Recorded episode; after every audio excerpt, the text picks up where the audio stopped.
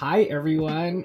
As you know, we're trying to be kind, a podcast that's out to read books and texts about the TTP or TTR TTP TTRPG space.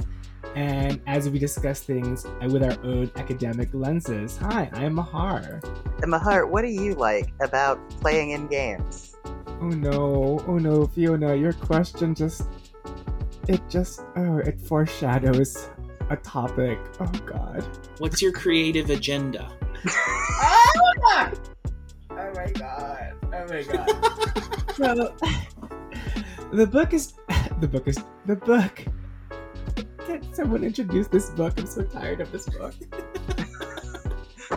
I think the name of the book let me check. I'm the going to read it straight from the Tabletop cover. RPG Design in Theory and Practice at the Forge, 2001 through 2012 by Palgrave Macmillan. Sorry, published by Palgrave Macmillan by William J. White. We've been yeah. reading this for the last six months. We took one breather episode. This is our seventh month of this text. And revisiting it has been. and this is the big episode. Oh yeah, this is the big episode because we're this looking is the big theory four. episode. It's the big theory episode. It's chapter four from GNS to the big model. But this brings us to always our introductory question. So Fiona, what was your introductory question for us for this episode? What do you like about playing in games? Or as Jared put it, what is your creative agenda? Well, my name is Jared, and personally, I like in games mostly just to see my friends say goofy stuff and do goofy stuff. That's all. So I guess like I'm a a goofulationist would be like my personal creative agenda. I'm Fiona Maeve Geist, and um, my voice is just like this, and I like playing in games to play an unsuitable character and succeed through conventional means. Which I think is simulationist, that seems right. It's kind of got a gamist quality to it, though, right? I guess it's not competitive enough to be fully gamist, but yeah, like my goal is to play like a very dumb person with a lot of NPC skills and a sword who just really wants to be a hero and largely dies horribly. But sometimes they succeed and it's glorious. And snickering in the corner is Mahar. I I like playing games because uh, it's just I find it fun to do, and I like the sound of my own voice. That's a good reason. That's a great reason. Yeah, you know, well, frustrated choir boy. In games, I get to be a soloist. Okay, anyway, here we go. okay, so we've been reading this text and we were giggling over it because it's been such a I don't want to say trial and I don't want to say chore. It's been a it's challenge. Been a it's been a challenge. It's a crucible. oh like, God. look, like in an academic program, right? Like, we would have been done with this book in like a month. We would have like been doing this like two to three times a week where we meet up, and like, it's nice to slow roll it, but also like, it really reminds me of how like close reading of an academic text is really exhausting. Yeah it's exhausting. I mean, I've spent more time reading this text than I did on my own thesis. I only had what four months to do my entire thesis. And... Yeah, everyone on Twitter knows when we're recording because in the days before recording, I brush up on the text and then I immediately go to Twitter and start shouting. okay, so let's go to the text. Um, the last few episodes have largely been about Forge demographics and Forge history. Now we're looking at Forge theory, which some would argue would be the biggest and most lasting legacy of the Forge. So, first impressions, y'all. What do you think of this chapter, Forge theory from GNS to the big model? Well, okay. Uh, I'm going to start out on positive I'm holding note. my breath. I'm actually nervous. I'm going to start on a positive note. I think this chapter, more than the other chapters, does a pretty solid job of just like telling you what's up. Like, this is what the Forge was doing. These are the things they were talking about. These are the things that got said. Uh, so on like a reportage level, I think all the pieces are there, at least to my understanding of like what was going on at the Forge. Now, as far as conclusions drawn from that, we can get different, and we can talk about the Forge theory itself. But I think as far as like a book reporting what Forge theory was, it it accomplishes it does the job. Is that fair? I mean, I think this is the chapter that Professor White wanted to write, right? Like, I think in a lot of ways, the the chapter that is most interesting to him, you know, where he pulls out Bakhtin quotes and like really wants to like get down in like kind of the nitty gritty of like developments in theory and do something that's more more of an intellectual history in a certain way. Um, this is that chapter, and I think like in a lot of ways, it gets to the reportage thing. Like this, this feels very comprehensive, even if I will admit that I I'm gonna be a bimbo this episode because I just don't understand GNS theory. Like I don't understand it. People can explain it to me, and I will stare at you with blank incomprehension, and I will ask questions, and people will get frustrated. Okay, my first impression of this text is that it's a glorified glossary. Yeah. So I'm like, which is oh. funny because the Forge actually wrote their own glossary. It's like, okay, so these are what these terms mean according to the Forge. And a previous criticism I'd leveled at this book, it's still it's still here, which is and yet you do not point out to contemporary examples that still use these things. Yeah.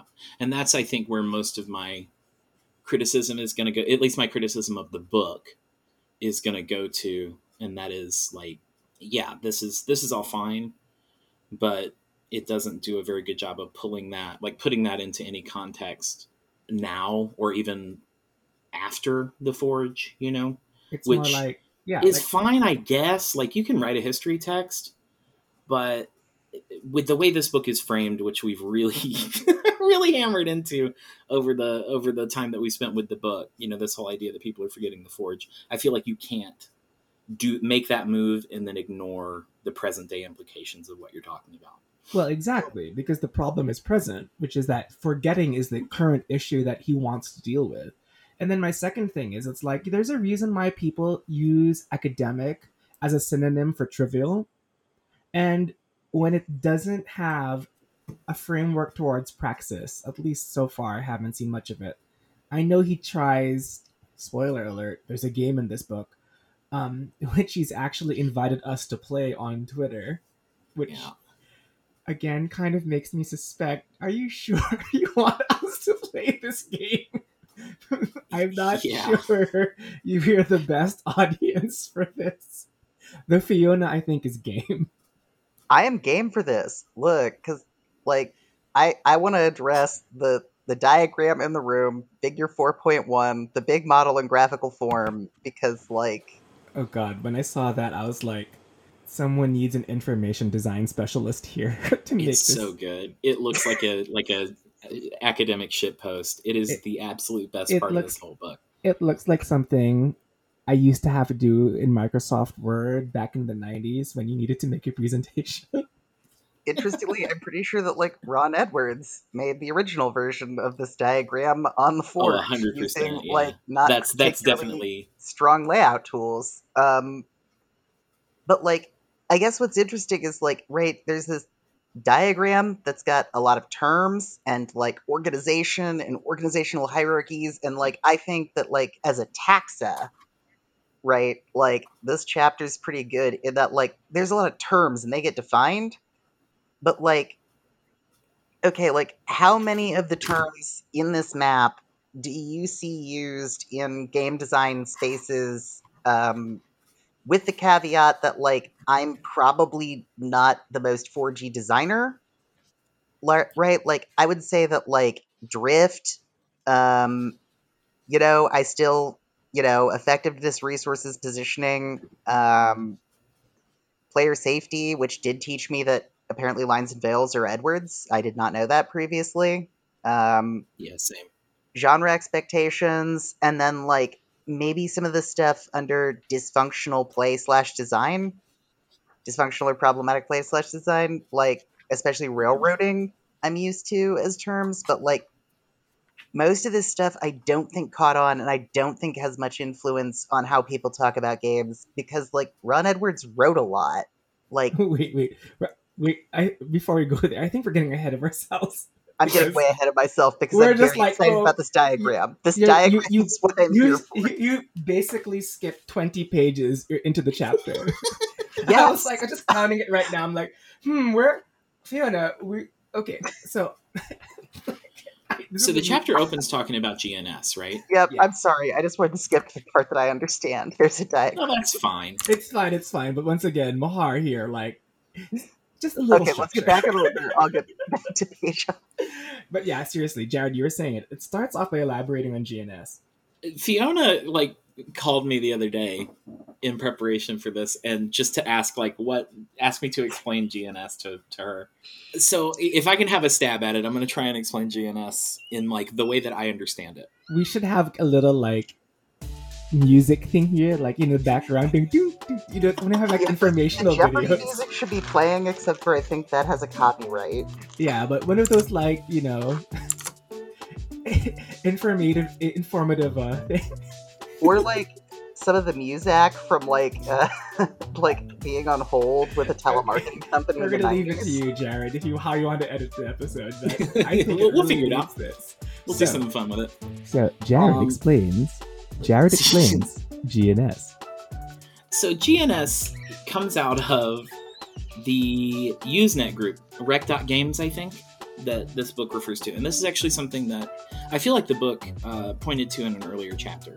So it comes out of this Usenet group, and originally it was gamist, dramatist, simulationist.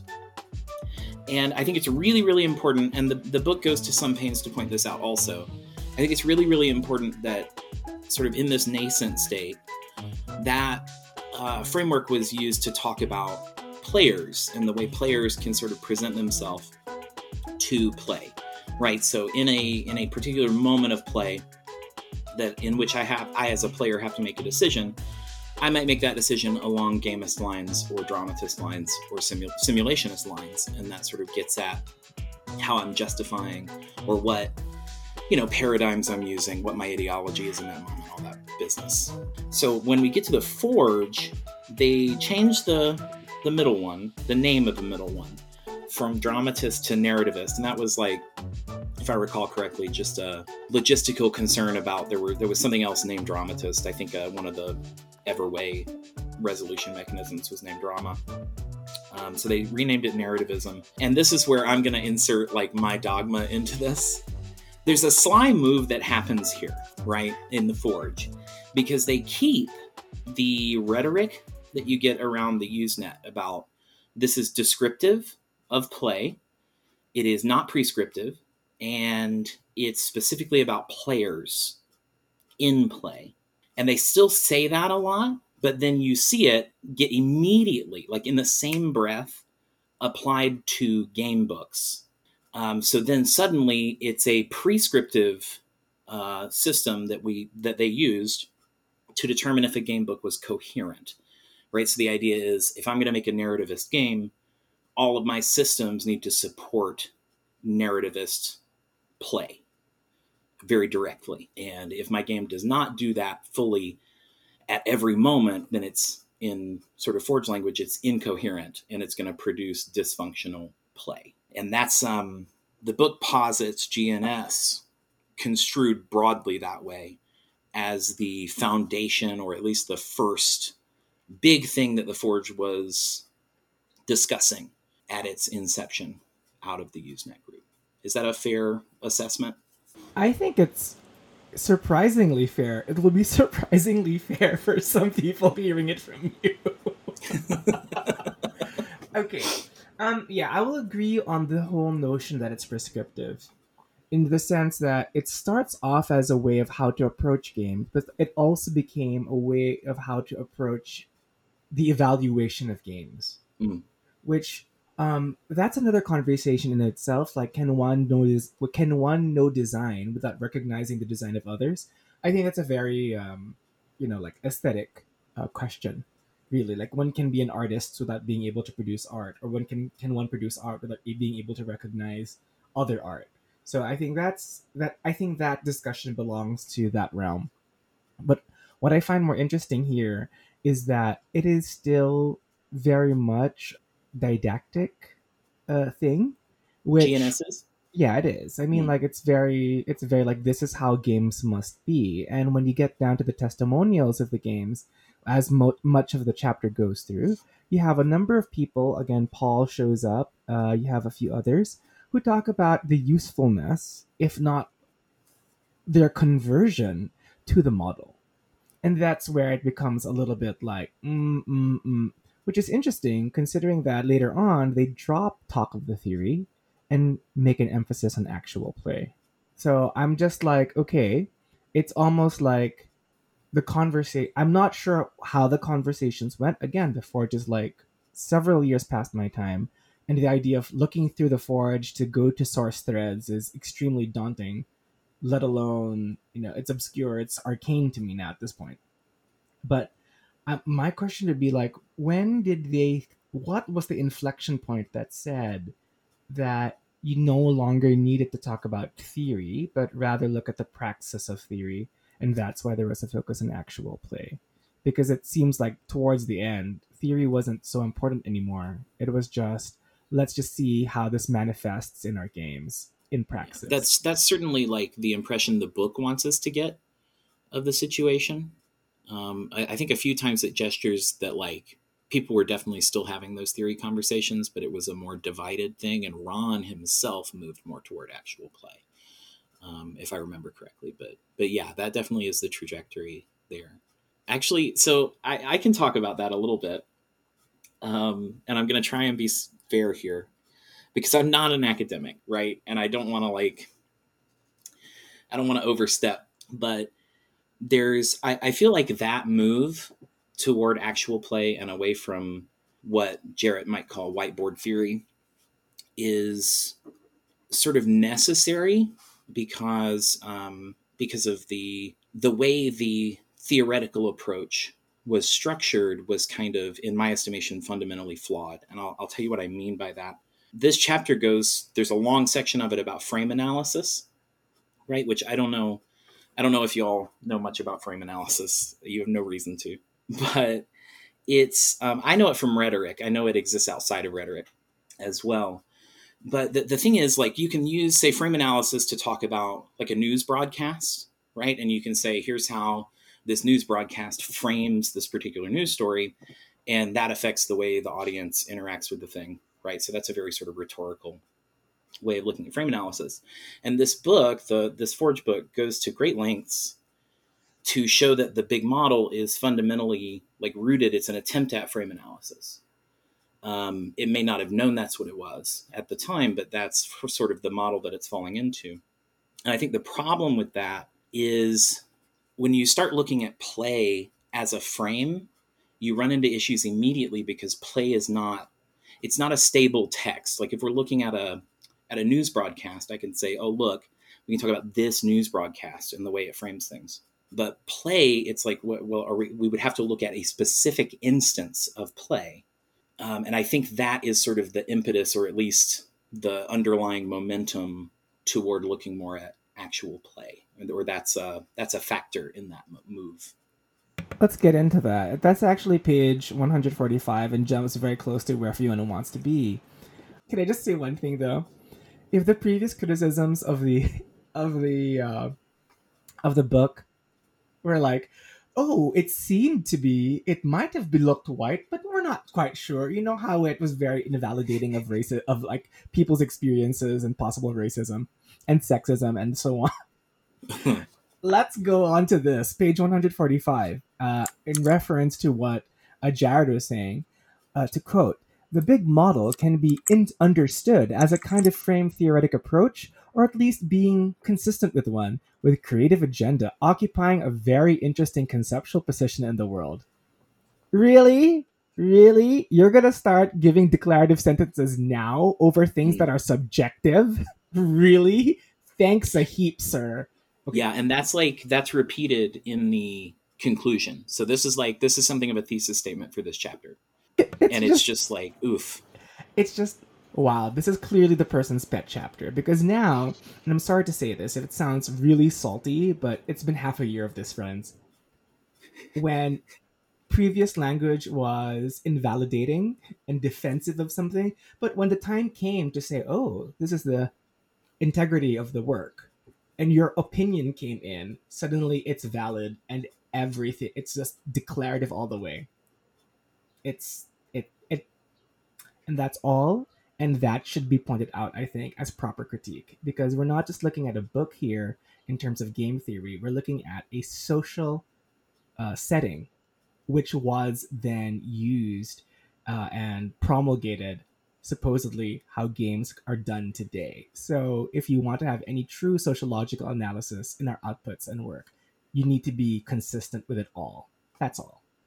Well, and let me just jump in here with the, another thing to get away from my precious diagram that I want to get to because I fucking love that diagram we'll need to just have that be a header image somehow for this episode. But um, look, I think it's it's also there in I'm uncomfortable with the way that like criticism of the forge is presented as the usual stuff, kind of as an ad nauseum, where it's like there's a gesture towards generic RPG net threads or like etc. And the one claim that he decides to drill down on is an isolated statement by like a canceled person who in the defense of the author i don't think was canceled as hard by the point that like this book was going into publication but by claiming that like the gns theory isn't science which, to which like an obvious answer rather than a long thing about like philosophies of science is like of course it isn't like it, it's not like I don't think Ron Edwards cared about there being like a null hypothesis. I don't think that Ron Edwards tried to empirically measure simulationism. Like, I don't think that like he wasn't worried I, about falsifiability. Like, it's not a thing. Yeah, I like honestly I, think, yeah, like I, I think, think that like yeah, go go go. Sorry, sorry. No, no, it, and it's like interesting to me because it's like, but what's kind of there is that like it wants to be an empirical framework, right? Like it wants to have like this very strong way of prescriptively and descriptively describing the world. And I think that's where a lot of the problems come from and where these usual like complaints come from of like if you do rhetorical ideological analysis, there's probably to some degree a case to be made that like yeah, there's a favoritism towards like narrativism, quote unquote, if mm. only because there there's a greater interest in even talking about it. Like I am very confused about what simulationism allegedly is. Right? I I think gamism describes like the Pavlovian feedback loops that games contain and like incidentally also challenge question mark. But like narrativism like has a lot more terms it gets a lot more focus and it's like in a lot of ways the thing that like the theory is most made to address and yet like it's both not a theory that's trying to empirically measure reality but it's a theory that's trying to describe reality and also make strong claims about like what is a good reality or what is like why do games work good this is me just bimboing through this thing. Well, um, let's let's look through this. Let's look through this and like you know, let's use some dramaturgical theory here, right? Wow, I can actually like refer to my own field for once. Yeah, hit so, me. So let's assume that games are a form of theater, just for the sake of discussion, right? And so, if we're going to say that it's theater because you're telling a story and you're acting out a story and you're taking on roles and characters, and one could even argue that you have a director and all of you happen to be the playwrights of your play, one could then argue that this is collaborative theater. And what you're doing now is you're devising the work. So when you devise a piece as a community, you tend to share ownership over the final piece and over the final expression. To borrow the term, then following whatever creative agenda that you have, right?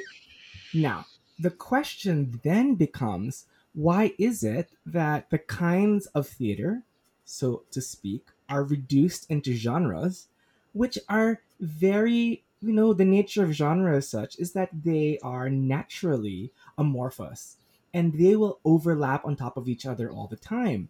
So my my next question would then be number one, why is there a need to bracket genre in games to this degree that how one approaches the devising of the theatrical piece, aka the game, is meaningful? And then secondly, why would you want to do that? And do you actually create meaning? So here's a good example of that. We've seen lots of plays where audience members are asked to interact with the play itself. Uh, a good example of that is oh, now it's like completely like missing my mind. That one where you're, you're when when Hamlet is played, but you're able to go all over the the, the warehouse or wherever the theatrical whatever is done, and you can like follow oh, yeah, the yeah. yeah. So that's immersive theater. The question then is, is that a simulation or is that a narration? Mm. You're literally in the play. You are seeing the characters interact. You are there. And are you simulating what it's like to be in that situation? Because you're literally there, and sometimes the set pieces are dressed to the point that it's, you know, or are you just are is it narration? Is it like are you looking there to witness the story as closely as possible? And this isn't so, so far away from LARP either. So, and LARP also heavily intersects with like, you know, our game design, like tabletop RPGs. So it's this kind of like purist notion of where we should go that I'm kind of confused because as far as I was aware, games are collaborative and can produce things. And um and that's when creative agenda becomes a very like strange thing where it the implication almost to me anyway and i i hope i'm reading this wrong but the implication is like if you're with the wrong set of people in terms of your gaming values you can never play together. You cannot have a simulation play with a narrativist. You cannot and it goes down to the, the game itself where they say d&d is a bad game because it tries to be all three and that's when i'm like well if it tries to be all three then the game itself has to go towards a pure line. It also follows that you should segregate your players according to these like to this arbitrary notion of what play is. At least to me, it feels arbitrary, right? So is doesn't that create then these communities where eventually, of course, if you're going to see that, it totally makes sense to me that you're going to see a future divide where people are going to say, um, "Oh yeah, now we're the story gamers," and because you said the game itself must be pure this in order to be played because its agenda is that clear, then the designers and the players will also necessarily be a pure X. And that creates, com- that actually, for me, that becomes a legacy of community. And that is something we should consider in future readings. But there, I just, off my high horse, I'm done. Bye. Thank you. I need my coffee.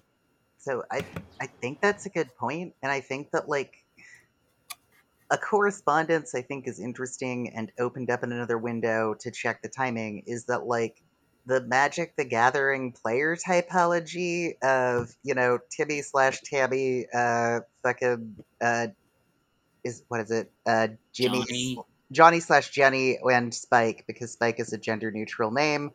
Um you know like came out in 2002 and is technically a tripartite agenda based thing with numerous subsets within it. And yet like i've it, it it feels like a point of comparison for the forge. It just does. Yeah i mean that was a very trendy thing to do at the time right? You've got like robin laws doing that. You've got um oh shit. There were a bunch of them uh, there was the guy who did mmos that did um, hearts diamonds clubs and spades. Um, oh yeah. So yeah, that was a really that was a big way, and I think it's I think it's important, at least to my reading of this, that most of the time, like if you look at, you know, the MTG psychographics that you just talked about, or my MMO guy whose name I can't remember, these are things that are coming out of the concerns of capital, right? We're talking about trying to meet consumers needs so that we can sell more product. And that's that's that is what it is. It's uh, i'm you know i'm not here to like uh, have that conversation necessarily but um, i think it's important that that's a move that gets used in that space. And we don't get that discussion here very much right? Because we do get to talk about markets and stuff in the forge um, obviously we get to talk about publishing and being independent and all of that but not in terms of GNS, not in terms of, you know what I mean? There's like a, there's an assumed purity to the theory outside of the money concerns that I think rings false on its face. Like, do you design for buyers, basically? Uh-huh. And it uh-huh. seems like they don't. Well, okay, so Fiona, let's. I think we're. I think it's time. We've been bringing this term up a lot, and we're we're now yeah. on the page where your, where your beloved um where your your uh, you've been you uh, anyway your diagram your beloved diagram is okay so page 146 creative agenda understood in forged terms as the aesthetics priorities of a group of players has no direct equivalent uh, to something previously covered in Fine or cover it may be somewhat related to what Mackay calls script or the narrative frame since it includes both gms and players intentions for play um, moving forward, it's important to note that from the Forge perspective, creative agenda is less a separate frame than aesthetic shaping the judgments, decisions, and actions taken within other frames. It permeates different frames rather than being strictly a separate mode. And as we continue on, uh, there is some talk of uh, players being raconteurs. Um, to the extent that this narrative frame is motivated by a sense of purpose or intentionality, it might be equivalent to the creative agenda. Okay, and then as we continue on, there's quite a lot of uh, textuality here. But I think what should be um, highlighted is by conceiving of creative agenda as a constitutive, constitutive leitmotif for identity across the multiplicity of themes, the concept serves as a model of motivation that can help role players coordinate that imaginative activity and help scholars operating within the frame analytic tradition regain that, quote, richly textured sense of experience initially promised by phenomenology, unquote. That's a lot. I'm like, whenever someone brings in the big P and says, let's assume you know some Husserl, I'm, I die. So I die I've a little ideas inside. one and two. Um, I've actually taken a grad school class on Husserl phenomenology. and I'm not good at it. I'll be honest. I was the like worst in my grad class at understanding Husserl. Um, well, you're you're our resident phenomenologist here. Okay. Fiona.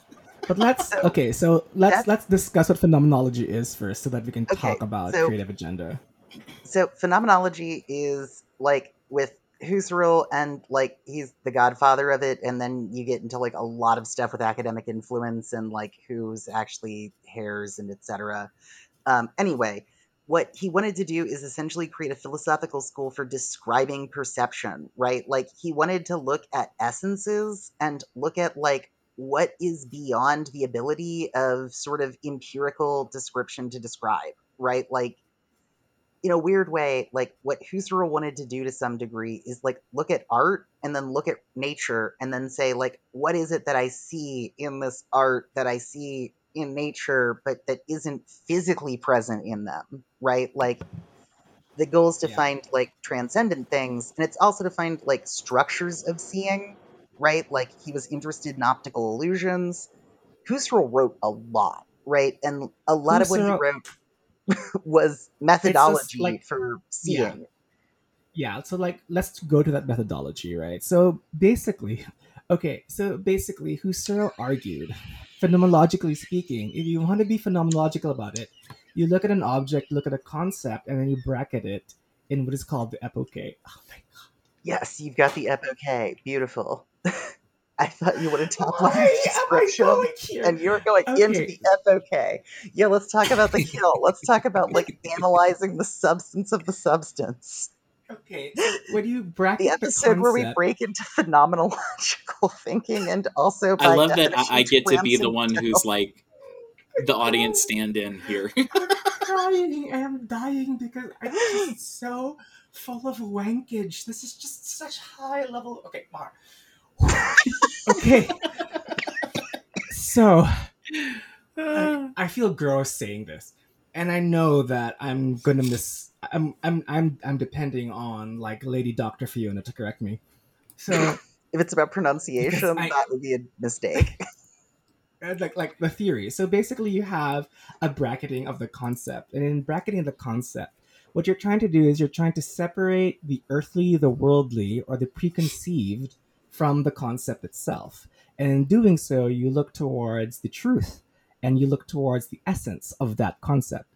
So, when you talk about creative agenda, it sounds to me like what they're arguing is that in bracketing the game through an aesthetic, uh, the game serves as the epoche. The serve the game serves as the means by which you bracket the concept that you're trying to investigate as players and GM. So, like for example, I'm assuming, and I hope I am right, is that um, if you're going to look at things uh, phenomenolo- phenomenologically through a game, it would say like, okay, I want to know, for example, what love is. So you're going to bracket love within the epoche of the game, and then that the game could be its its rules, its systems, its uh, agreements, its techniques, which they will focus on later on. And then from there, in interacting with the game and interacting with the medium in itself, it's a means of framing, going back to frame theory and frame analysis, the experience of whatever it is you're doing. And that is why it sounds like the creative agenda is what you're trying to pursue in that well, bracketing.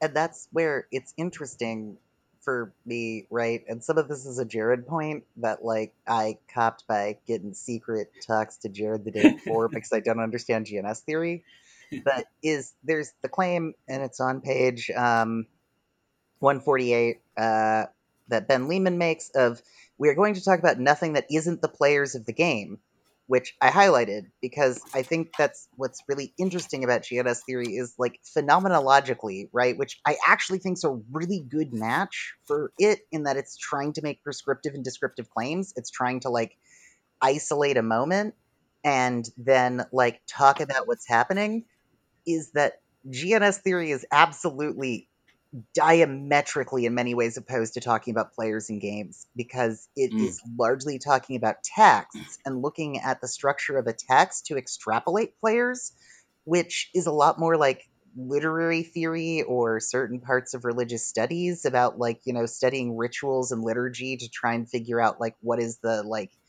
what is the symbolic meaning of a liturgical action or you know like um, various schools of literary analysis. Um, mm. But like, you could eleven us for that. That would be fun.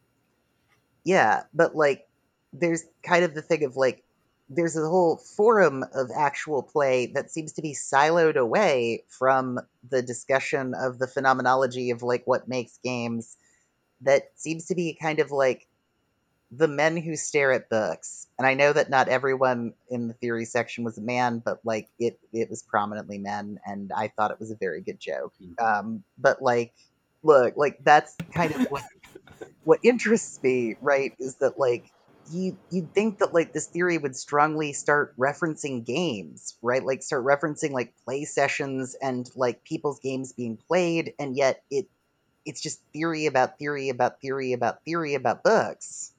Well, it's because it's not a okay. So this is where I have to be fair to the author. A rare moment indeed, because I feel like I've been bashing. I'm being unfair. To be clear, I'm like I I've got a, a agenda or a belief, and it's pretty strong in terms of how I bounce off GNS. So like, please. Well, this is not a bounce. book about game design, though. I think it should be very clear. This is not a book that teaches you how to design games. Mm in no way have I seen any kind of praxis or mentorship or advi- advisory thing given this book. So I don't think Dr. White put that upon himself to teach people how to make games. He made a book that simply talked about how the Forge made games. Definitely. And I think I think the trouble crops up and this is this is the trap that I fall in in talking about this book, especially this chapter of this book is uh, like and that's also why i opened this with like i think this does a pretty good job of laying out what the forge was about and what they were doing um, at least on a theoretical level because my the, the, trap that i fall into is i immediately want to take this like theoretical framework that's ostensibly, at least for the Forge, about how, how to make games or, or trying to understand better how to make games and just poke every hole in it, just rip it apart. But that's not the book that I'm interacting with there. That's like the, the subject of the book. You know what I mean? It's not. It's not. I mean, it simply houses concepts that I think we have encountered outside of the book. And as a result, we blame the book for our interactions outside of it. So we need to be fair, mm. trying to be kind. Trying yeah, to be, be kind. kind. To be trying clear, to be like my comment Odd, like that particular thing is that like the the forges theorizing that we're writing about the lineage of it seems to be developed in conversations in the theory section of the forge. And that's why i find it interesting that like as a chronicler there's not more discussion of this siloing effect or of like how they didn't try to develop like a, a theory for playing a game and phenomenologically observing, even though like the phenomenological ish play report is definitely a forge artifact that like I mm-hmm. actually think helps. Um, but that's jumping ahead in this section. And yeah, it's it's interesting because I think if we start looking at this phenomenologically, or at least from what you're saying here, Fiona, it seems like, uh, and for, maybe this is me reframing what you're saying, uh, but it seems like that recasts the idea of the forge actual play into something that is itself theoretical like it's it's participating in theory but they ended up at least on the, the the, way the forms are described they ended up being quite uh, as you say siloed away very strictly divided and that seems odd. Is that fair? Yeah like you'd think that like the way that these sort of game design theory things would develop and like there's kind of this in the book right? Being fair there's kind of a lot of people that are interviewed that kind of say i ran into a bit of the theory it made me think about something. It gave me permission to think about games a certain way. I went and i designed my game and this is my game and it went through like the forge. And i think that like that's maybe in some ways the the value of the theory is just that like people walking into it sometimes get ideas and that it might not be about the theory as a cohesive whole. But the, the discussion of those threads doesn't talk about an evolution based on like the people that take place in these daily discussions hopping over and play testing people's games every week, right? Like, which mm-hmm. is kind of, you know, I try to play in and play test other people's games constantly, even stuff, you know, where I'm like, I don't I don't know how to be a good player in this. like, you know, like, because mm-hmm. I, I want to try and learn something. Okay, so here we go. Can I, uh, real oh, quick, you first. sorry, you, can you I first. ask? But oh. I'm interested because mm-hmm. I haven't really looked at the next chapter, I think, the communication of the Forge chapter. Does that get into, because I know at least, I think both of you have gone through the whole. No, book? I've not read the next chapter. I am. Oh, okay. Well, then I'm Mahar, phenomenologically limited to the essential experience of this chapter, and it's probably going to be another episode, given we're at like forty six yeah, minutes. I right just, I, I suspect that maybe some of what we're complaining about missing in this chapter might be there, or maybe um, should be there. Okay, so honestly, I haven't read that particular chapter in oh, okay. five months. Um, what I tend to do is I read the book twice thinking this podcast we were doing would only last for two months. and we just and talk yeah. about the book. But it turns out each chapter has given me something to raise my eyebrow. so I only read I only read the the previous chapter to refresh what I read half a year ago. So let me let me get my copy of uh of the the Forge book, and let's see if I can uh, very quickly um, recall communication in the Forge. Just to answer your question, Jared. In the meantime, there is a section here called "Actual Play as Dialogic Genre." Oh yeah, that's getting um, to me. Uh, uh, uh, uh, uh, it's like page one ninety five. Well, because there's the the play report versus act like session report e or whatever terms he uses description, which honestly I don't think is as hard and fast to tax that now as it used to be. Hmm. Oh yeah, okay. Now that I'm looking over uh, that chapter, go read the threads, communication, the forge. It is more. Yeah, uh, actual play becomes goes there, and there is some discussion on on like how it's handled and dealt with. So Yeah. I'll Yeah, at least I'm- cross I'm- my fingers and hope that we get some yeah, discussion of yeah, that. yeah. They do talk I'm about gonna- like Final I'm Fantasy and stop railroading quite a same bit as well. uh, well, you know what, though, Fiona? I think because we're actually, I can't believe we've been speaking almost an hour about. Oh, is, are we already there? we're at Oh, yeah. forty nine, 48 Frando. minutes. Okay, Oof. like I think we should end towards an attempt at describing Fiona's favorite diagram.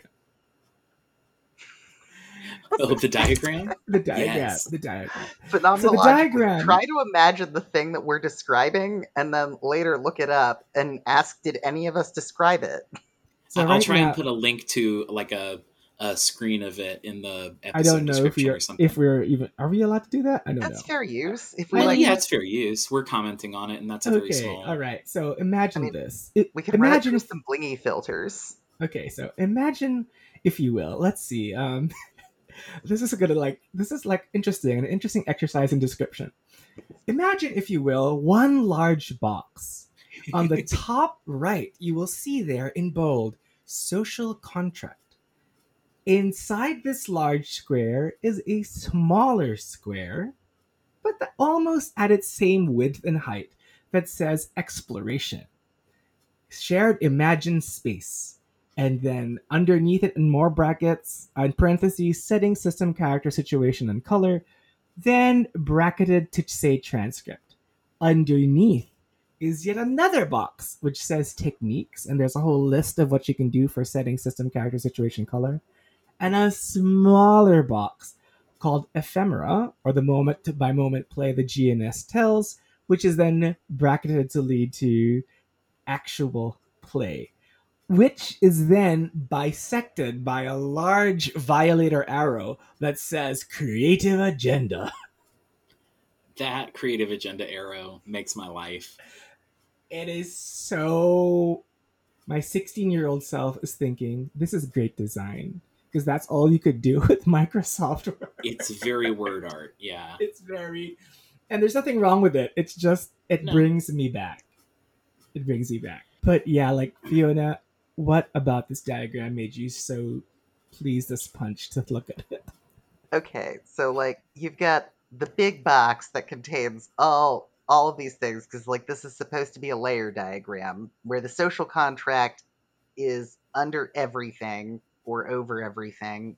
Along with it is also suffused with the jaunty arrow of the creative agenda. Um, and the social contract mostly covers, you know, like dysfunctional things that can happen in social situations like games. Within that is a a nearly as large box that says exploration and is about like the things that you explore and like this is what a transcript is which is like if you wrote down everything that happened in a gaming session which like i don't think anyone's ever actually done other than as like a shit post.